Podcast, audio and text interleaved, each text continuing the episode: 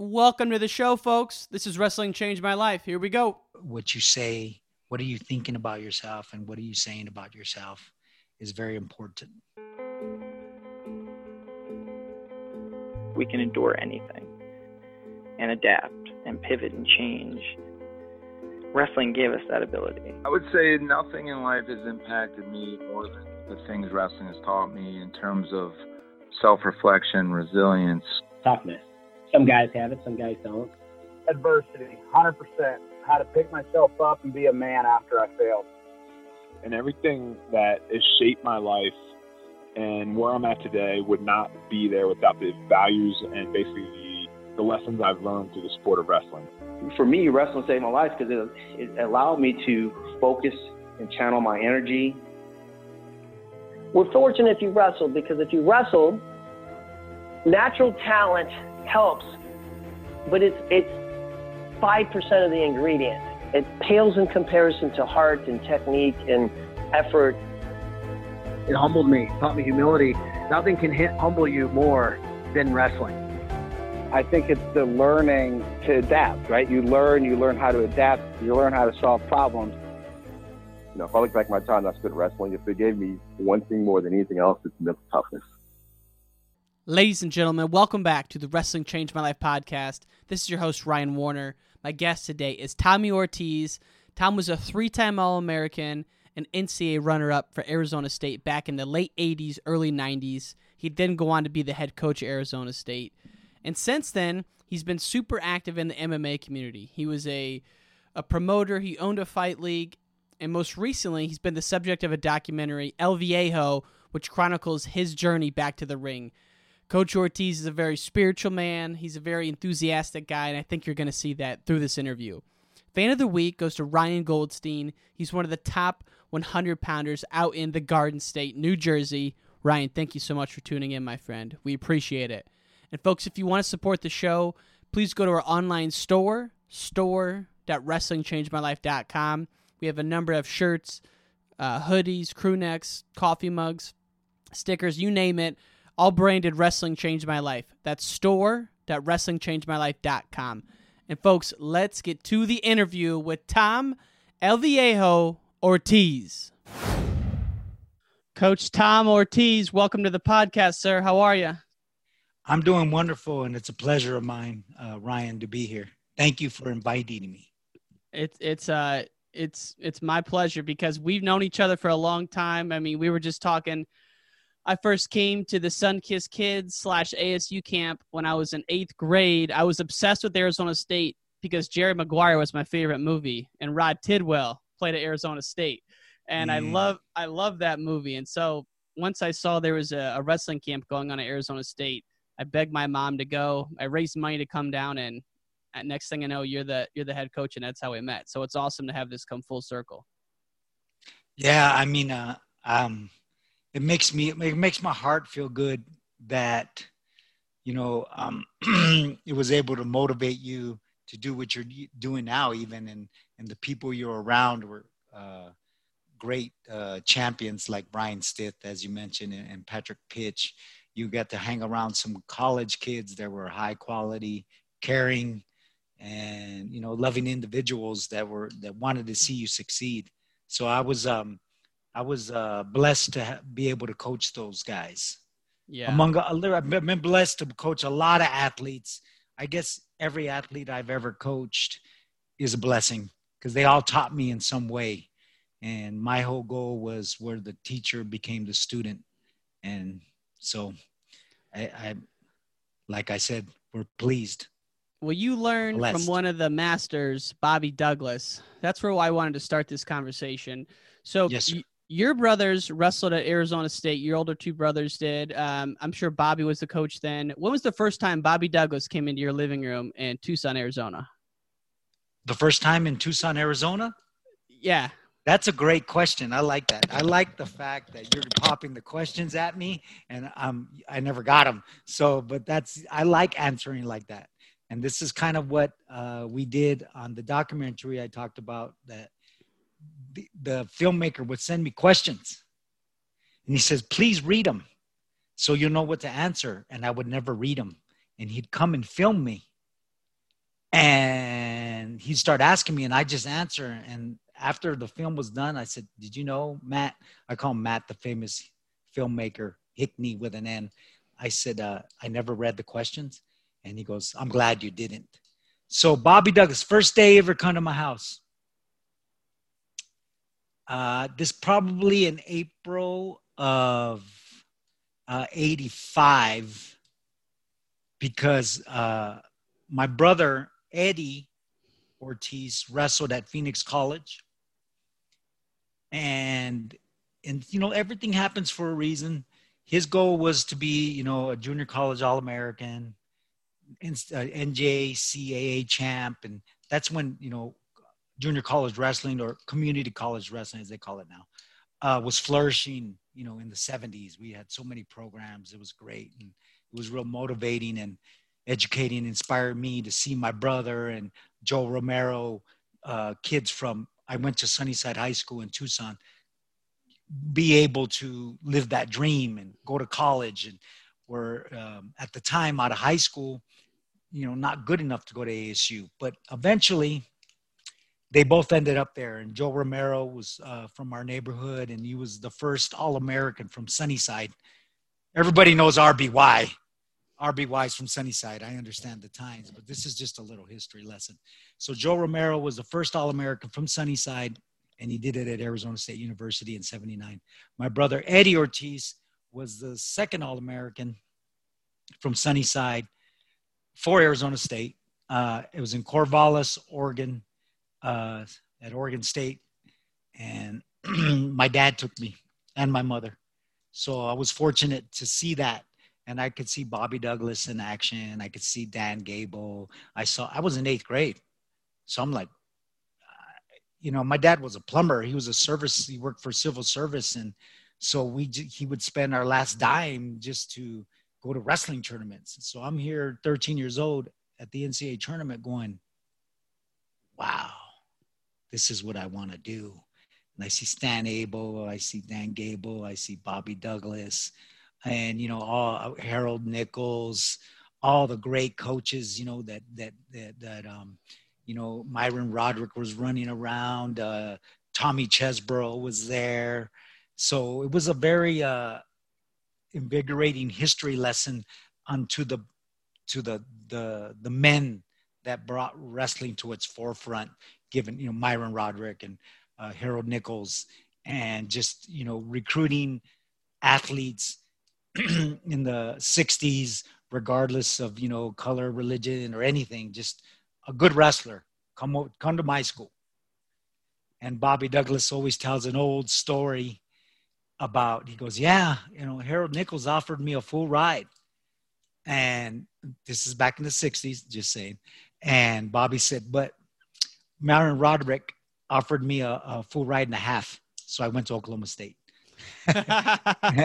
so that I, he always says that when, when you be recruiting, and it was just funny. It's just it's just old school stuff. Eh, so Bobby Douglas, April of um, '85, I was a senior, and the thing with Bobby and I, he's known me for so long. So he today and I think it is the best method in helping kids. It's called the set method, and that's you know sympathy. You know, let them know, hey, I know that hurts. You know, how can we make it better? Empathy. You know, like uh, empathize with it. I've hurt my knee before. You know, let's get better. Boom, and then the truth. You know, hey, you're good now. Let's get going. Suck it up. Become a champion. Bobby didn't practice the set method too much. the truth teller. He's like, eh which was okay for me because that's how my dad was. You just ran to the truth. The sympathy, empathy part of it wasn't the, the, the, their style. And for a kid like me, I think the truth first was the best thing. My my high school wrestling coach, Don Kolstrike, who started the Sunnyside Des- uh, dynasty, where RBY wrestled, the Galax wrestled, Larkin wrestled there. Um, Eddie Urbano, the Bobby Douglas's first NCAA champion, wrestled under uh, Kolstrike. So, so he was the dynasty builder of Sunnyside, Don Kolstrike. So, um, getting someone like Bobby, you know, the third mentor, you know, my dad, Don Kostrike, my high school wrestling coach, and then Bobby Douglas coming in, it was it was simple. He he he he said, "Look," called me up on the phone. he goes, "Here's what I'm going to do. I'm going to give you a full ride. Are you coming to Arizona State?" And I said, "Well, uh, Louisiana State recruiting me. They had a program at the time. They offered me a full ride, and I mentioned some other schools. Um, that was back when Sciacchetano was the coach at Louisiana State. He used to be the head of USA Wrestling. Um, and so I said, I, and he goes, Look, I know you don't want to go all to those other places. So let me know if you're coming here or not. I'm not going to beg you to come here. and I'm like, man, this is the this is a heck of a re- recruiting call. but I guess he knew me so well that he was like, make a decision, son, and, and, and decide what you want to do and, and, and go accomplish your goals and in your dreams. So I said, okay, coach, um, I'm, I'm, I'm coming to Arizona State. He goes, okay, we'll be there tomorrow. The rules are a little different back then. He goes, I'll be there tomorrow and then you can sign the sheet. Because back then in the old school, uh, three coaches would show up with the letter of intent. This is before like real rules. So you get like, um, there's stories that Stan Abel can tell you that he'd be walking out of the room with a sign, you know, letter of intent, and Dan Gable's coming up, coming up, driving up and parking and getting off, and he's like, you know, it's Abel, not Gable. It's Stan, not Dan. so, and Gable was like, man, he, he beat me on so many recruits uh, because he would, you know, Stan was the man. He could talk. So Bobby shows up to um, my house, and of course he brought Jackie. And uh, I, I don't think you can bring your wife to the recruiting visit anymore. But uh, he brought his wife. Yeah, it was uh yeah you're making me remember all this that's awesome dude i appreciate that and uh I'm, and jackie's wonderful she always supported me she was like a second mom and always trying to uh bobby was going to be a great man no matter what however without jackie i'm unsure if he would have accomplished the things he did just given the structure and what Jackie was able to provide for him. And without Jackie and looking at it in totality, I think that we probably would have never won an NCAA title in 88. Mm-hmm. So, so her, she was invaluable. Um, Zeke Jones can attest to this. Mike Davies, Rod Severn, Dan St. John's, Chip Park. They were all All Americans on the team. Jimmy Gressley. Uh, you remember Timmy Gressley because he, he, he runs Sunkist uh, kids wrestling camps. So that was the first time. Sometime in April, Bobby shows up. Has that's when you put the letter intent down, you sign it, and here I think he gave us a copy. I, I don't have it, but it was uh more based on the honor system. And I showed up. So that was the very first time Bobby showed up at my house. And, um, you know, Bobby, he had a plan in his practices every step of the way.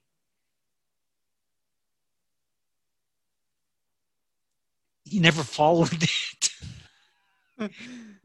that was his genius in that he could walk in the room and see what the team needed and then put it into play.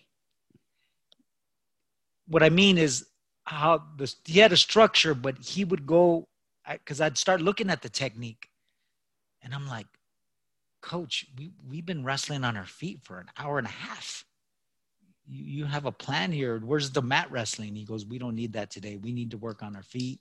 We're giving up too many takedowns. Uh, we need to get more if we want to win. The goal is to win an NCAA title. The goal is to get these guys better, of course, and the goal to get their education. Um, you know, it was it was a very simple, very simple system, and it was very practical. and it could be easily applied today. I think Bobby Douglas was so successful because he was able to rely on his intuition to to bring out the performance in the athlete. Um, in '87, I had a um, he had a book that we would write in, and I said, you know, my freshman year was athletically was horrible. I was I was 16 and 16 as a redshirt freshman. Uh, I uh, I had never lost 16 matches in my life. In high school, I was 93 and two, and you know that is when you know the child becomes a man, or do something else. Um, so that that season was very difficult for me. However, I, I don't know where it came from. It was God given. Someone gave me the insight. He opened the book and I said, Coach, thank you for having me here on the team. He's got it written in his book. I bet you can find it. I said, We are going to win the NCAA title in 1988, period. I put it in writing. Bobby put it in our thoughts. We put it in action with our reps, with our training. Excuse me, a lot more drilling than live wrestling because of the wrestling room. Wrestling room was small. We were we used to call it the dungeon, and it was in the bottom of a. We used to be the activity center, Wells Fargo Arena, and now it, I think it's another bank name. I'm unsure. Um, um, I forget, Desert Federal um, Auditorium. So it was in the bottom of that. So it was, if you go in there, you will have a disbelief. Well, you've seen the wrestling room. Yeah, it's not even a full, there's like pillars in the middle, not even a full yep. mat. Um, yeah, like a full complete circle. It's tiny. Yeah, it, correct. So we used to drill a lot because in live wrestling, you get hurt because you're going to be falling into each other. So it was more live wrestling.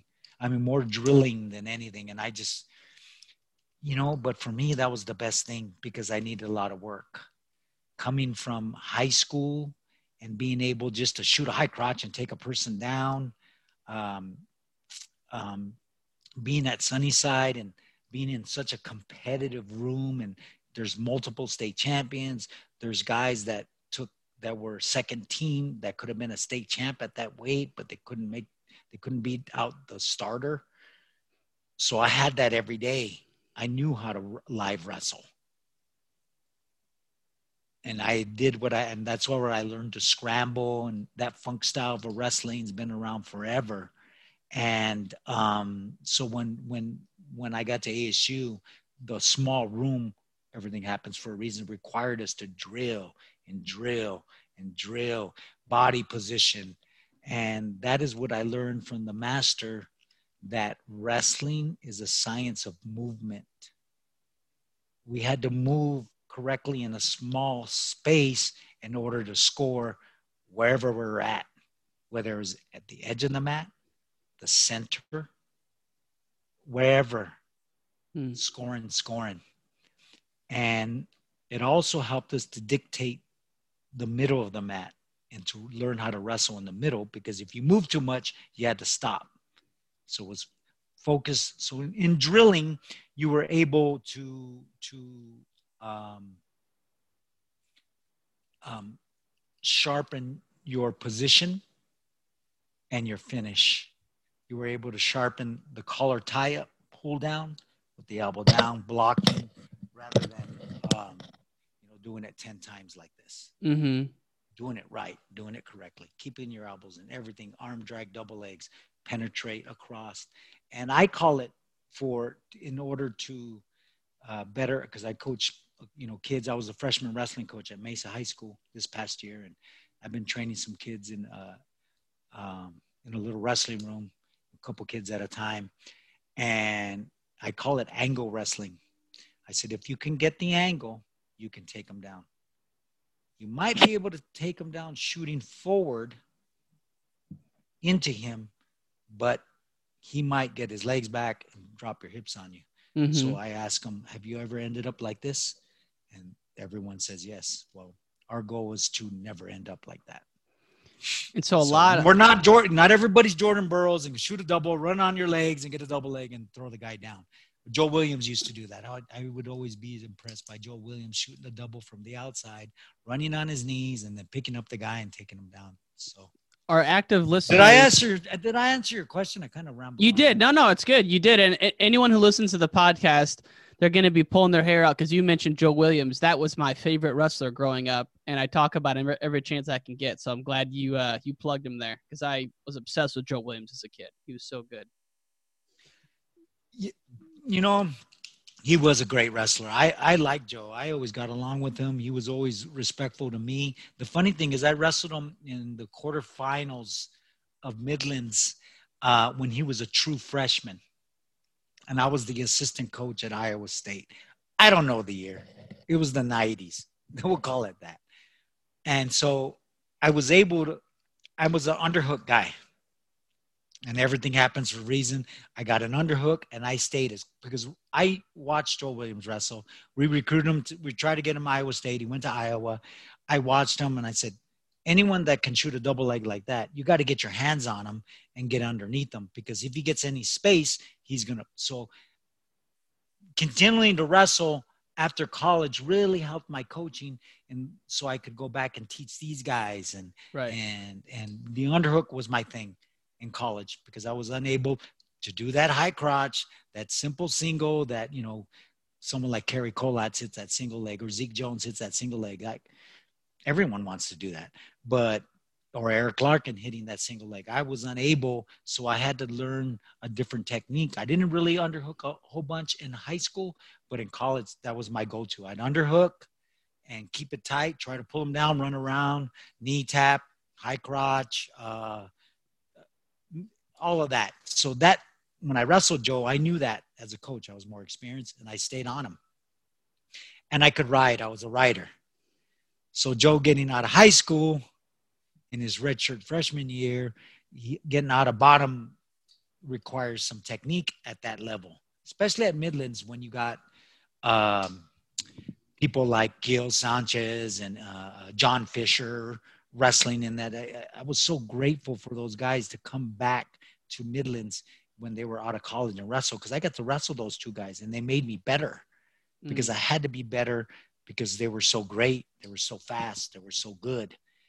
Um, so wrestling Joe Williams was a great experience and how to limit his movement and get an angle and be able to to to beat someone and never get called for stalling.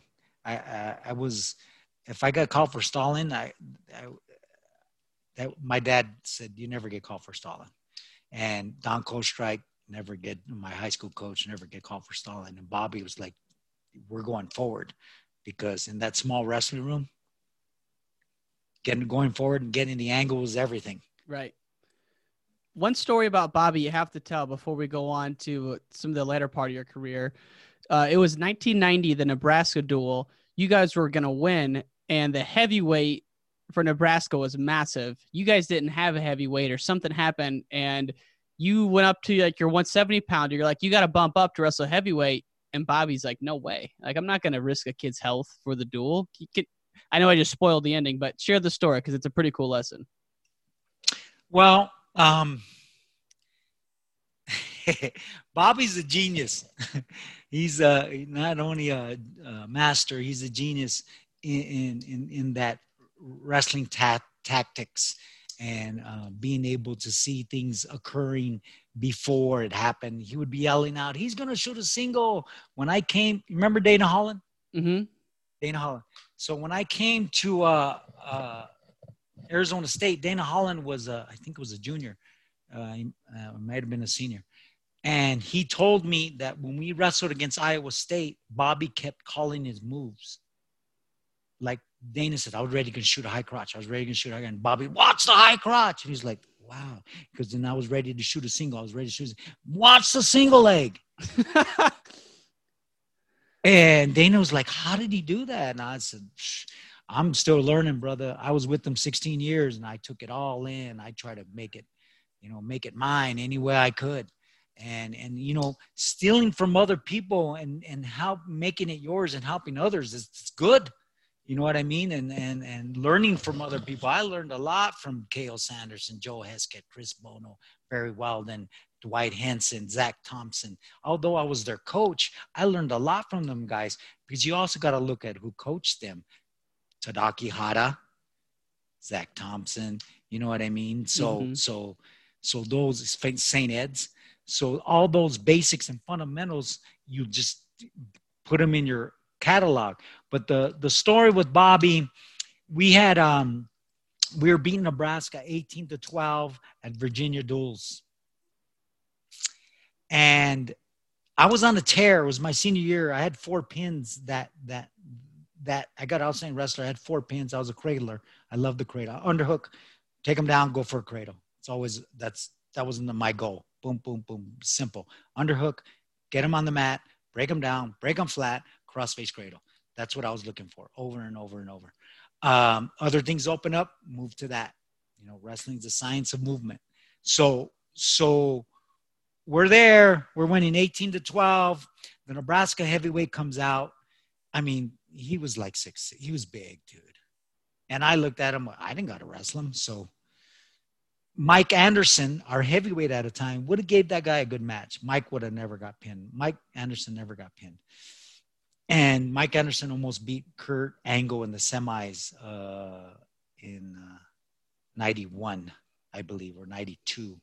Mike Anderson was that good. Mike Anderson was six eight, six nine. Um, so Kelly Gonzalez was our 77 pounder. Uh, Rex Homan was our 90 pounder. But GT Taylor was our 77 pounder. So GT um, beat their guy. Rex beat their guy. We're winning 18 to 12. Cali Gonzalez is the second string 77 pounder. So we were going to put him in as heavyweight. Well, that was my idea. it was also, I had, we were, there was four seniors. Zeke Jones, uh, I was uh, Zeke was 118. I was 142. Uh, Townsend Saunders 150, and Dan St. John's NCAA champion was uh, uh, um, 167. So I wasn't too bad, but I was like the fourth best senior on that team. so um, all four of us are yelling for Kelly. Kelly's back there getting his stuff because he was going to do it. You know what I mean? That you're going to do it for your boys. You're going to wrestle for your team. You're going to wrestle for Arizona State. You're going to do everything you can to not get pinned. So Bobby says, "Hold up. I I'm not going to subject the welfare of the student athlete for a win. We're forfeiting. That's it. We're good. Let's and Wow. That was probably the most valuable lesson at my five years at Arizona State. And the most valuable lesson moving into being a coach. Because here we are 30 years later, you know, who cares about that dual meet? It's about the growth and progress of the individual. And Bobby taught me that my senior year. I was being selfish. You know, I wanted to win an NCAA title. I wanted to win a team NCAA title. I wanted to go undefeated in duals.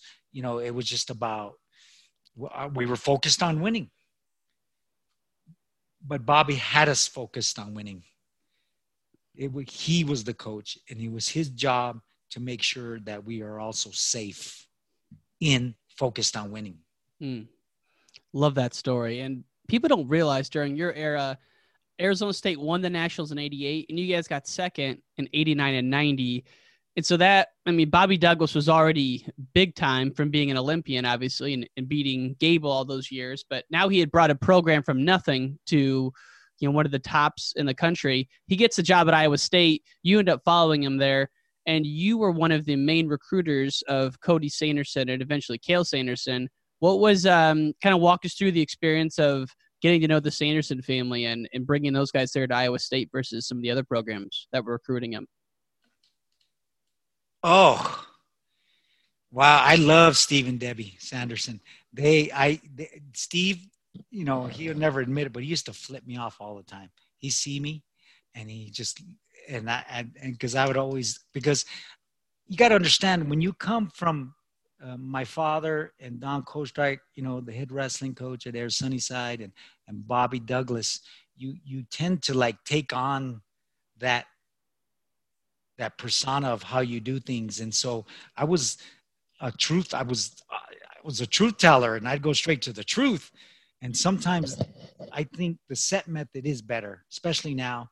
And I think I started to use it a little bit more than the best I could, but I just wasn't uh, I wasn't versed in it. You know what I mean? I'm still working on that. I got two boys that are eight and 10, and I'm still trying to learn sympathy and empathy. But my mind has been so focused on the truth my whole life that I just, ah, you know, suck it up. You know, dad, I hurt my knee. You know what I mean? And right. I got to learn to say, come over here, rub his knee. How's it feel? Does it hurt here, hurt there? No, it feels good all over. Great. That's the best way to do it. You know, that's how you bring up your children. So, so, um, and Steve, uh, was really good at that uh, uh, uh, especially with Cael and letting Cael be Cael because Cael is real different. And so everyone's different. And so Cody, Cole, Cael I did mostly dealt with them. And then I used to be around Kyler a lot, uh, Sanderson, and they're all very different. Everyone's different. Um, How are know, Cody and Cael different? Uh, Cody is a, a caretaker he he's uh, uh, uh, in a very and Cael will say this. Uh, he's a very very uh, important part of Penn State.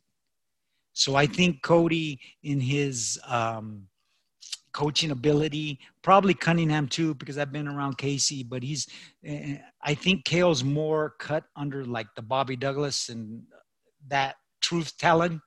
Cael will go to the truth. Hey man, you you got to work. Cody having to help you know with his younger brothers he has a good way of look what he's done with rby and you know hey what what what's up rby what what do you need for me to help you. That sympathy that empathy uh, and creating that. I think that's very important in coaching today because when it comes down to it you know love what is what is wrestling? Wrestling is just love. You know it's just yeah, loving your your your teammates your coaches and everyone surrounded the program. Um, so i think that's the big difference is not only you know in their hierarchy in their lineup as in their age and cody being the oldest he he took care of um, cole and ko and and kyler as much as he could but i think he was a natural at it i think that's why um, he's such a great assistant coach but we saw Cody. Uh, uh, as wait a minute, I take that back. So so Cody Sanderson, Cole Sanderson, and Cael Sanderson showed up at the Arizona State wrestling camps. So we had this 10 year old, this 11 year old, and then this 12 year old. And Bobby said, um, We got to throw these camps. We got to keep our wrestlers around in the summer. And we got, uh, and, and, and, get as many kids here as possible and see what we can get because we're out in the desert. So when they uh, showed up, I'm these little. You can even ask Sean Charles too, because Sean was around. These kids were just fighters, man. They were just going and going, and they just we'd go a two-hour practice, and they wouldn't take a water break, and so Bobby would be able to recognize that, and we kept our eye on them. Of course, they were successful in high school. Everybody, uh, every, uh, I think it was uh, between us and Oklahoma State for Cody. Um, I think that uh, our ability to understand where he was coming from, and and and Steve being able to recognize the, in my opinion, and some people might get offended, the supremacy in Bobby Douglas's technique. Because Hmm. Bobby was always, he never like stops learning. I think he still watches wrestling film. and and and then I'll call him up. I was like, Coach, because I have a video on there where I do an arm drag double leg. I learned it from Bobby Douglas. And I said, Where did you get this from? This motion of someone touches you and and then you do an arm drag. He goes, Well, I learned the arm drag from Myron Roderick. But the part of this he learned from Bruce Lee Wow. In the 70s. He said he saw like Bruce Lee was going to get hit and he went like this and blocked the hit. and then Bobby said, Oh, hey, arm drag. Pull him across, step to the side, angle, double leg. Instead of a lot of people teach the arm drag where you you arm drag and step in. That's good, but there's more than one way to do things Mm-hmm. and especially in wrestling and expecting especially looking at these new guys. I mean they're like Doc-. Mahalis, you know rby they just they just do stuff that So good. yeah i would be sore for a week um the stuff they do. So acrobatic they they they're, uh, they become a lot there's a lot more um acrobatic motions now which is good. I think that adds to the excitement. I think uh, before you were told never to jump I- mean if it scores two points who cares but fundamentally you're supposed to run around and keep your feet on the mat but if i can jump behind you i'm going to jump behind you Right. uh, it's just the ability to do that. So with um, with Cody, um, so this is how family goes. So Bobby knew I was going to come to Arizona State. My brother was an All-American there. Uh, I was uh, from Tucson, Arizona, close to home. Family, family, family. So you know, Utah didn't have a alternative at the time. So Cody uh, luckily chose Iowa State as the place to uh, continue his education and wrestle. Um, so we took care of that. We had Cody there. Cole came up, and once again, it was between us, uh, between Oklahoma State and us. I think Cole chose Iowa State by default because of his brother. Mm-hmm. Does that make sense? It's just For sure. Yeah. uh, you know, because Cody really wise. Because Cole, I said, "What Cody? What is he at?" He goes, "He asked me where should I go," and I go, "What was your answer to him?" And he says, "Wherever you feel best, Cole.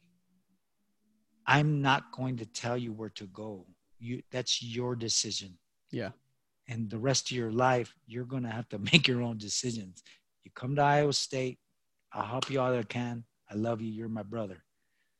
You know, we're going to end up living in all in a, we'll live in a house together. However, if you feel Oklahoma State is the place for you to accomplish your dreams, then go there. So this was the 90s. And, you know, John Smith, you know, that low ankle shot, you know, you interviewed him you know i looked up to john smith. I i will watch john smith wrestling videos his wrestling videos not so much his technique videos because he does stuff in wrestling he doesn't show in his technique. Hmm. and quite honestly i think he does it on purpose. He- because bobby used to be that way too. He goes hey don't show that technique. There's one story where when Sports Illustrated did the article on John Smith called How Low Can You Go in the 80s, and the Sports Illustrated layout had pictures of John shooting the low single. If you look at it closely, you'll see that it's not a low single. And I talked to John about it, and he said, he's like, yeah, no way was I showing the low single to Sports Illustrated. So he showed like an outside sweep single or something, but on purpose. To your point exactly. Yeah. Awesome. I, I, I read it right. So I would, I me, if I'm gonna learn John Smith technique, I watch his match against Sarkisyan. I Mm-hmm. even watch his match against Jim Jordan when he lost. But I, you know what I mean. I'll watch his matches against Joe Melchiore or uh, all those great wrestlers. I go watch what he's doing, and you know the crackdown, uh, the technique he uses on the crackdown. He doesn't show. He, I've never seen him technically show that. I only see him show the the well, he, he does it, but he's not going to give away the, the the secrets and jewels, which is smart. You know, you're trying to win an NCAA title. Right. So so when it came to Cole Sanderson, sorry, I got off on a little. which is okay because it's recorded, so you can Yeah, no problem, man. We're just, we're just riffing. We're talking wrestling. Absolutely, man. This, there's nothing better. Um, Cole Sanderson, you know, I, I think he chose Iowa State because of his of Cody, um, which we were cool with. I, I wrestled Cole every day. He was hard nosed. He was a great kid. So he came his freshman year, and then uh, Cody was a redshirt freshman.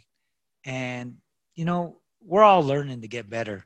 It was my first uh, assistant coaching job. So, you know, I had some faults and, you know, some flaws that I needed to work on, but I also had the love for wrestling, you know what I mean? And the way wrestling changed my life. And so I was going to do anything I can to make sure these guys were successful. I, you know, everything happens for a reason. In 1990, I took second. You know, I was heartbroken because I trained so hard and I really thought I was going to win. And, but, uh, you know, Joe Reynolds, God bless his soul, uh, he was good. Joe was one of the strongest, most flexible guys I ever wrestled. He was phenomenally strong and really flexible. Um, I think the only one stronger than him that I wrestled was probably Townsend Saunders, silver medalist. So when KO came up, we kind of thought, well, this is going to be easy. It was the same as it was harder than recruiting the other two because KO, you know, he's a little different. He, you know, he he thinks his way and how to do it. And I Even back then? Oh, he's so what we did after Bobby was smart, Cody signs with us. So that summer, Bobby decides to do a camp in Utah, in Wasatch.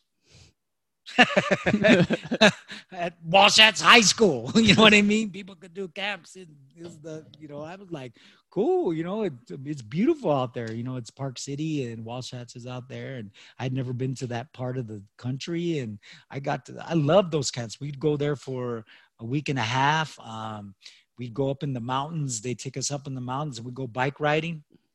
And I remember Chris Bono almost killed himself. he hit a tree log and flew, and I just watched him fly. But wrestlers, they know how to land. So he landed on his back, got up, and I was like, that's before you had like, you know, uh, camera phones. I was like, that was awesome. I felt like the guy from Tommy Boy when the deer comes out of when the deer comes out of the car. Um, because he flew and he just got up. Wow. And he looked around. He was like, You're the only one that saw that. I said, That's right. It was amazing. Um, of course, he never, yeah, Bono never got hurt. So we start doing the wrestling camps. Okay. So obviously, they're all good. They all got talent. talent. Kyler's like 10 or something. I don't know. He, he was a crazy little kid so uh, I stayed at the the Sanderson's house um, because they employed me for the camp, and so we're recruiting. uh, We're, we're I'm sorry, we're doing the wrestling camp. Slipped on him there. There's got to be a statute of limitations or something. I don't know. So we're in a new century. So we're at the gym. We do the session, and they said, "Do you want to play basketball?" And I said, sure, I'll play back. I can dribble a ball and stuff. Have you ever played basketball with wrestlers? of course. Okay. You know what it's like. But kind of multiply that versus Cael. So Cael's on the other team. I'm on this team. I think Cole was on my team. He couldn't play basketball for anything. Uh, Cody was on Cael's team, and like Cody never fouled me. He was a gentleman. You know what I mean? So I'm going for a layup, and I, you know how you like. Did you bleed? No harm, no foul. He smacks the crap out of my arm. I fall. I, I'm like, that's a foul, and he's like, "What are you talking about?" I'm like, Cael, that's a foul. You you you're not allowed to touch me like that. It's called basketball. He goes, There's no fouls. I'm like, What? So we keep playing. The game progresses like that the whole time. What I learned from that situation is that the best athletes, uh, especially the best wrestlers, they hate to lose. So you think of someone like Michael Jordan. Yeah. Hates to lose. Everyone loves winning. But Cael, he just he despised. He was going to do anything to win this pickup basketball game in a high school gym no one's ever seen. Like no one's going to see this game. No one's going to record it. No one's going to even remember it. I think he forgot about it.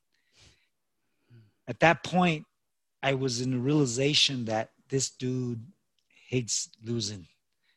He's going to be hard, uh, be hard to beat. Did I think he was going to go 159 and 0? Honestly, no. I, you know, no one ever predicted an undefeated college wrestler. Uh, you know, and then he became Olympic champion, four-time all uh, national champ. So I went to Bobby. I said, Bobby, we really got to make sure we get this last one too, because this kid, he just wants to win. So, like, it's going to be what's going to be. And the rest is history, because then, you know, Cael, he likes that low ankle. He wanted to learn the secrets of the low ankle. However, and I'm just saying only because I know, there's video from the 60s of Bobby Douglas doing a low ankle Really? Yes. He said the reason he never developed it is Myron Roderick says, You don't do that. You're breaking the fundamentals. Hmm. You single, high crotch, double. Single, high crotch, double.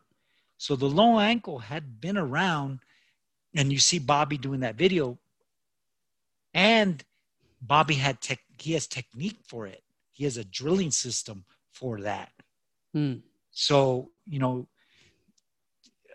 and I know John, I don't, I don't think he probably saw that video of Bobby Douglas, but he did, you know, develop the low ankle because that's the first time he took down his brother, right? Yeah. With the low ankle. So if I can take down my big brother with it, he started developing it. Cael wanted to learn that system, the low ankle. And Bobby was like, uh, I can teach you that. If you, I can teach you the low ankle system, I know it. I wrestled at Oklahoma State, you know, and been around for a while. So that was help in his decision because he, you can even ask John, he was he was close to signing with Oklahoma State, but we had Cody and Cole Sanderson. So for Cael, and the Sanderson family, that was the best decision they ever made, coming under Bobby Douglas's um, supervision and auspicious, you know, coming under Bobby Douglas's uh, uh, uh, mastery, as I'd like to call it. For sure. Now, there's so many stories we could go in further on the wrestling front, but I want to shift to the documentary that Oh, uh, cool. was done on you because it, it's really well done. And I'm into the uh, the documentary space myself, so I wanted to ask, how did all that come about? Um, the filmmaker getting in touch with you, um, and, and for folks who don't know, it's about you return to the octagon at age 51. It's an incredible story. Um, but the documentary itself, how did that come about, and what was the relationship like working with a director over the couple of years there?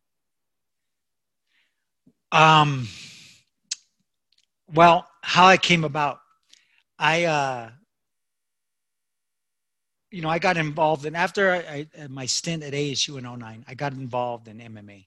And it came about where, you know, through my ASU connections, I was able to throw my first fight at Casino del Sol in Tucson in uh, October of 2009. So I started that promotional type thing. And as I continue, and I enjoyed it, I loved it. You know, my ex wife owns it now. I had to, um, but every time I sat cage side and doing these events, I saw myself in there. I said, I have to do this. I have to, because uh, I did fight a couple times at, at, at, amateur after my, you know, in 09 of uh, June and 09 of July. Then I got the opportunity in 09 to be a promoter. So I said, well, you know, I got a family, my boys are coming, and this was like kind of a safer, faster way to to to earn money. And it was a, a glorious experience. I loved it. So um how the fight came about. So as i moved into the promotion i was continually doing it. I was feeling uh, i felt a void. And i said and memories would come back. And and this kind of helped me along. My brother actually my dad was a, a boxer. And he said something that I had to like remember to get me to get off my butt and do and live my dream. He said, uh, I would have went into professional boxing. However, I had some boys and I went and got, uh, you know, went to work. And he loved, my dad was a great plumber. He loved it. But that was his choice. And that was his, and I remember that, him saying that. And me thinking to myself, you know, I want to do a pro MMA fight. That's really what I want to do. I have two sons and I have two beautiful daughters. They're older, they're 24 and uh, 19 now. Um, so I said, I'm going to do it. I, I want to do this. But what, what made me do it, and, and I have to be honest with myself and honest with you, I'm unsure if I would have fought had it not got filmed. Just say it. Uh, so I'm in a gym, an MMA gym, a fight ready, and I'm training a fighter as Benny Madrid, and we're training together. And uh, a former wrestler uh, in a BJJ guy comes in and we're doing we're grappling, no gi grappling, trying to choke each other. And this stocky dude, his name is Sean Shane Allison. Hmm. Actually, he's the producer of the documentary. He just happened to have wrestled in Durango back when they had a college wrestling program. Gotcha. Um, was it Fort Lewis or I forget the name of the community. I wish it was still here. And you know, he was a grappling submission guy. He's a black belt. He's also from Sierra Vista, uh, Buena Vista High School in Arizona. And his coach Martinez, I knew him very well. I love Coach Martinez. God bless his soul. Um, so Shane Allison is there. He submits, you know, does an arm bend and he submits me and I'm pissed off and he chokes me one time and I'm like, this is starting to piss me off. I go, I just, I, I want to punch you because you keep and and he looks at me goes, yeah. And I go, you know, I go, I, I, at the time I was 50. I go, I know I'm 50, but I, I know I still have it in me to fight. I want to, I want to do my first pro MMA fight. He looks right at me and says, I'm going to film you. And I'm like, cool, sure, film me. You know what I mean? This is his shirt. You know, this is him live young. That's my mantra. I don't care if I'm 120. I'm I'm gonna try to live young. That's just what I'm. That's just my mindset. I feel that is best. Also, I also do it because I got an eight-year-old and ten-year-old boy. You know what I mean? I could easily be their grandfather. Mm-hmm.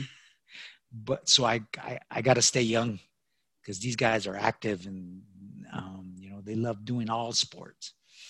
So he says, I'm going to film you. And I'm like, whatever, dude. It's cool. You submit me. I'll, I'll listen to you.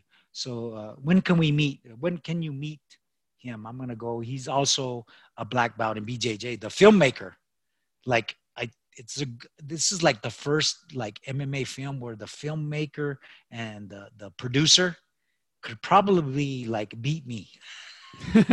because the filmmaker, he's he's a black belt jujitsu and he's six five, you know, 250 pounds. His name's Matt Hickney with an N, and um, but luckily they're they're gentle guys and they saw what I was trying to live for. So when Matt came in, he said, "Hey man, can we get in that ASU room? This is I'm Matt Hickney.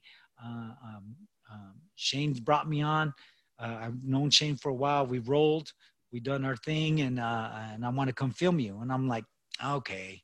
I I kind of thought he was going to show up with you know, just the film, like a whatever. Yeah. Had other people yeah. tell me they were going to follow me, and they usually show up with something handheld like this big. Yeah. Or a phone. Okay, I get it. But this was for real. And as you can see by the quality of the film, incredible. Yeah, yeah. He, I have to say this about the film, Ryan, and, and it's important that I get it out there. After watching that, I had to come to the realization that he told this story and he did told the best story about me. After watching all that film, I forgot a lot of those parts. It's a great film. It's heartfelt. I'm like, he's telling a better story. That's a story I can tell myself because it actually happened. I need to remember those memories so that's my focus is on the good and getting better and accomplishing and family and loving each other and these kids growing and becoming better. I said, that's what I need to focus on. That's where I need to be after watching that. So I, I, um, I told Shane and Matt that I, I, I text them. I said, thank you for what you did for my children. Mm-hmm. Because after watching that, their their self-esteem and their self-worth were like this. They saw it on film. They saw what it was about. They saw their foster brothers and they saw the competition. They saw the practices. They saw they saw themselves in there. And I I couldn't thank, you know, Matt Hickney and Shane Allison enough for doing that for my children. Mm-hmm. That that was just everything and and putting out there. Um, you know, we've had nine foster children. Um, during this time, we haven't had any, um, um, and we're going to go back to it, obviously, and eventually adopt my wife and I. Um,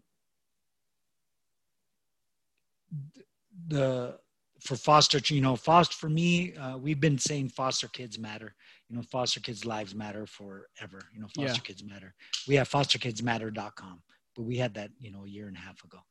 Um, all of them do. Uh, it was so, heart wrenching during the doc when halfway through the documentary, the foster kids were placed back with their mother. That was a tough. That was a tough moment to watch. Like that's, I mean, that's as real as it gets. Yeah, it was. Um, there it was it was two double pronged because you have to understand something mm, uh, 99% of the time the foster kids want to be with their mom the foster kids could be maybe coming from a cardboard box for all we know mm-hmm. They don't care i have a nice home they had their own beds, they had food, but they missed their mom through that whole process. And that was my wife's goal was to make sure we could reunite them with their mother. She worked with the mom. In my opinion, the kids, everything happens for a reason, never had to be taken away from the mom. The mom was a good mom.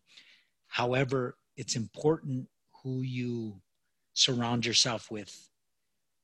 in order to so the, the surroundings for her were inadequate according to CPS, so they had to remove them. They called us and said, and here's how the story goes. Actually, we're sitting in church. We're in Central Christian Church in Mesa, my wife and I, and and, uh, we're waiting for uh, to get more children because we had placed uh, a couple other two other boys. I'm unable to say their names. Uh, with back with their uh, mothers, both of them back with their mothers, which was awesome. And so at that point, my wife and I says, well, she said it to me. She goes, I think it would be better if we only get like uh, foster girls because the one foster girl we had, it was easy. Cause my boys were all cool, and then you know, and it was the it was easy. We got her back with her mother, actually her grandmother, and she was safe and happy. And the, my mom is uh, my wife is a servant. She's amazing. So we said no more boys. Because they're that much tougher, or what? Oh, so we had these two other young boys, and they were a couple years older than my boys, one or two, and it was I had four roosters. then you had me, and it was just like a constant. These just four boys just, boom, boom, boom, boom. It was like a heavy metal concert, man. I'm like, you know, and you know, and uh, you know, uh, my boys are with their mother half the time, so I would bring, uh, you know, every time I had the boys, we're there with the foster boys too, and it was so we said, you know what, it's gonna, it's make it easier on us. My wife gets the phone call, steps out of the church, and uh, she was waiting for the call, and I'm waiting, and then all of a sudden, you know, I come out and I had my phone in my pocket, but I wasn't checking in church. So when I come out of the church, I looked at it and she goes, I need to talk to you. This is important. They have two boys and they need our help. Because the, hey, we got the call in church. I don't know. Yeah. and my wife, we were never going to say no because they needed our help and those kids were heaven sent. Because the experience my sons went through could never you could never uh, not enough money on this earth for that experience. The experience i learned from it there's not enough money for that experience. And and what my wife learned from it and what we all learned from it as a family and you know sharing our love with anyone that um, wants our help was tremendous. And my brother my son's learning that and, being around those boys because they were awesome. You know we had our times. It was difficult. They missed their mom. Yeah. They had their trauma. You know but the whole goal was to get them by their mom. But if i had to say that you know when that happened it was it, it was tough that's what we all wanted. But um, wanting to keep them too was amazing. Because one of them could just like do amazing, uh, like he was an amazing athlete. I put the couch out there and I said, "All right, jump on that." He jumped over it, and I went, "Oh my goodness, son, we got we got to get you in sports, man. what, Whatever, we're gonna we're going to go play flag football together. So I had all four of them. And I tell you what, that was the hardest coaching stint I ever had in my life. The flag, the elementary flag. Oh, the thing? flag football thing was so difficult, and the, and I tell people this after uh, for a year, my son took flag football off. Now he's back into it. He loves it. He's really good too. So and I said, well, why do you take the year off? I go, because the last season, him and his coach didn't get along. And they're like, oh, they thought I was going to like badmouth the coach. And I said, I was his coach. so with me only having my sons uh, half the time, uh, my oldest Pierce, you know, he he wanted all my attention, And I'm like, son, you have to under. He was only seven. You have to understand. We have a team. So I have to give everyone the attention they need to make this function as a team. And he had a hard time with that. So it was it was tough, but I would change nothing for the world. It was fun watching the scene of of your son who he must have got hit or he was a little upset and then the camera's on him and he's like waving the camera away. It was cool, man. It, it was uh the documentary is awesome and it's really well done. It's called El Viejo. It's on Amazon now. I rented it this morning. It's like an hour and 10 minutes so you can get through it and you know, it's not a, a huge time commitment. It's awesome. Super yeah, well that's done. the big thing. When they told me that it was hour and six, it's an hour and six minutes. I said good, because you know everyone's busy and yeah, you want to keep it. They were trying to keep it to 59 minutes. That was their goal. Um, and I tell you, when Matt showed up, like you said, it was really well done. When he showed up, I was like, I have to fight because my boy Shane Ellison was paying this dude, and Matt was doing his thing, and this dude was for real. I mean, he went to film school. This dude, I, I texted him this morning, and I said, Matt, we got to keep rolling because I only see great things coming from you because he's a heck of a filmmaker. Incredible. And, how many yeah, separate times did he come to your I, house and I've, like do, do how many separate interviews did he do at your house? I'm just curious. Like how long was that process from start to finish? Years or months? Um, altogether, uh, I would say within a year. But as you can see, I talk a lot. So, so when he would ask me a question, I would like like you ask me a question, and then we have like ten tangents, which is like wrestling because if I hit a switch and I don't got the switch, I got to go sit out, turn in. If you get behind me, I got to stand up. If I stand up, I got to fight your hands. If you pick me up, put me back down, I got to hit a switch or a sit out or, or a Granby. You know what I mean? So that's that. It was within the year. He's just amazing filmmaker. He uh, and he was able to cut and edit. You know, Shane Allison's a producer. He gave his input. The main focus of that film, because I think there's a lot of parts they probably filmed that go out of this. Uh, um, how would I say? Uh, the main focus of the film was to motivate, was to educate, and inspire. Mission accomplished. Great. I'm glad you said that. That was the hundred percent of uh, of uh, uh, uh, the focus of the film, and that was our goal. So when Shane says said to me, he goes, "This is not, you know, this film's not about making money, bro. This film's about motivating someone, educating someone, and inspiring them to whatever they believe they can do, that they can do. I'm telling you, the film Matt Hickney helped my belief because you know uh, Shane said, "How did you know I was going to fight?" He goes, "Because you're a wrestler, and if you're going to tell another wrestler you're going to do something, you better you better finish it." So if someone tells me, "Hey, I'm going to go do this," you know, I'm going to go uh, uh, do a podcast on wrestling, and you had told me a while back, and I just, oh, that's awesome. I'm glad, and you're doing it. I mean, did wrestling change your life? Understatement. There's two, you know, the change. It's a, of course it did. Wrestling. My dad put me in wrestling, you know, and and the funny thing about all that is my grandmother changed my life too, because uh, she actually wrestled professional in New York City. No way. I promise you. And I'm still venturing and trying to find the picture. They have her in a black suit with a big sombrero. And they said, Yeah, my nickname was uh, Guadalupe from Mexico City. And she's like, um, My name's Ramona and I'm from El Paso.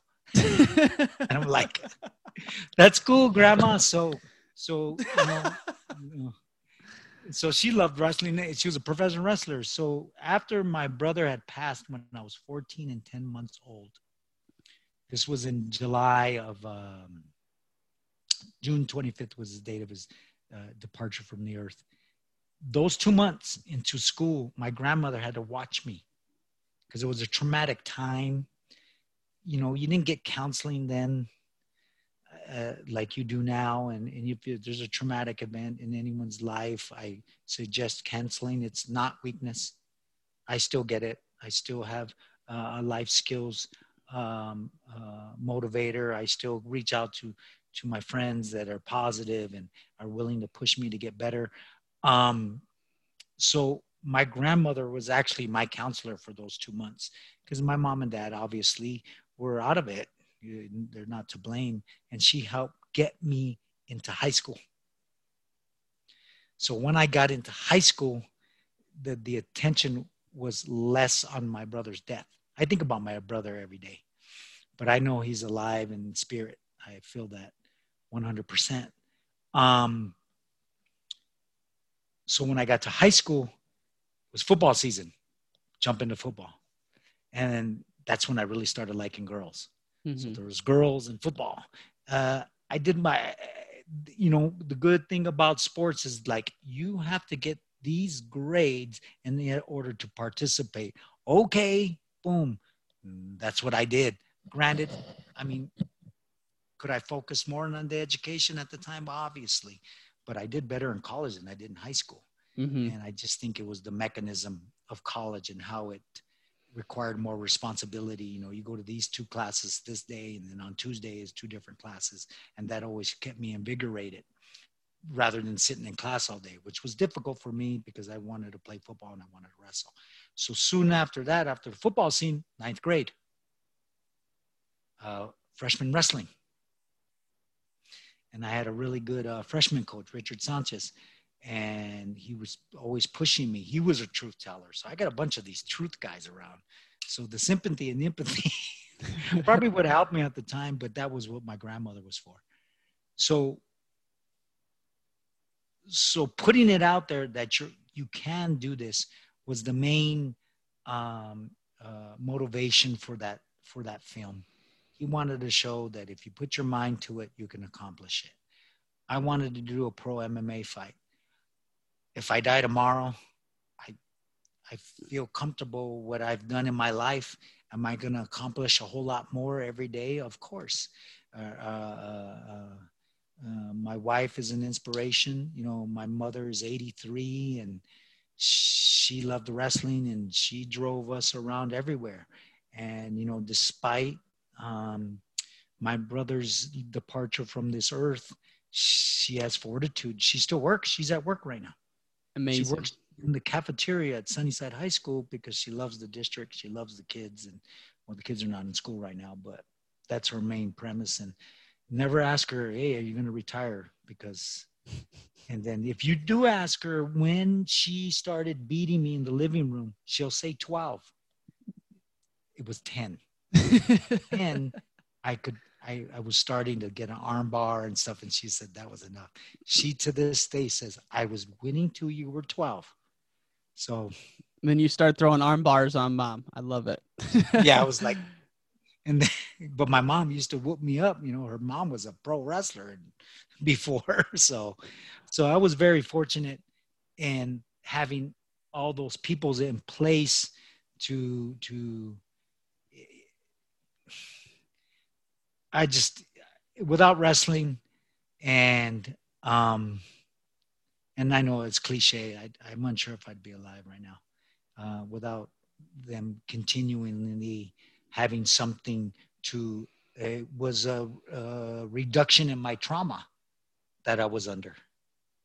For, so man, to a whole nother degree, and I th- I just think it's awesome that your story was put together in that way because you know a lot of times we tell ourselves a story about ourselves that's more negative than the outside world sees, and it's cool to see it.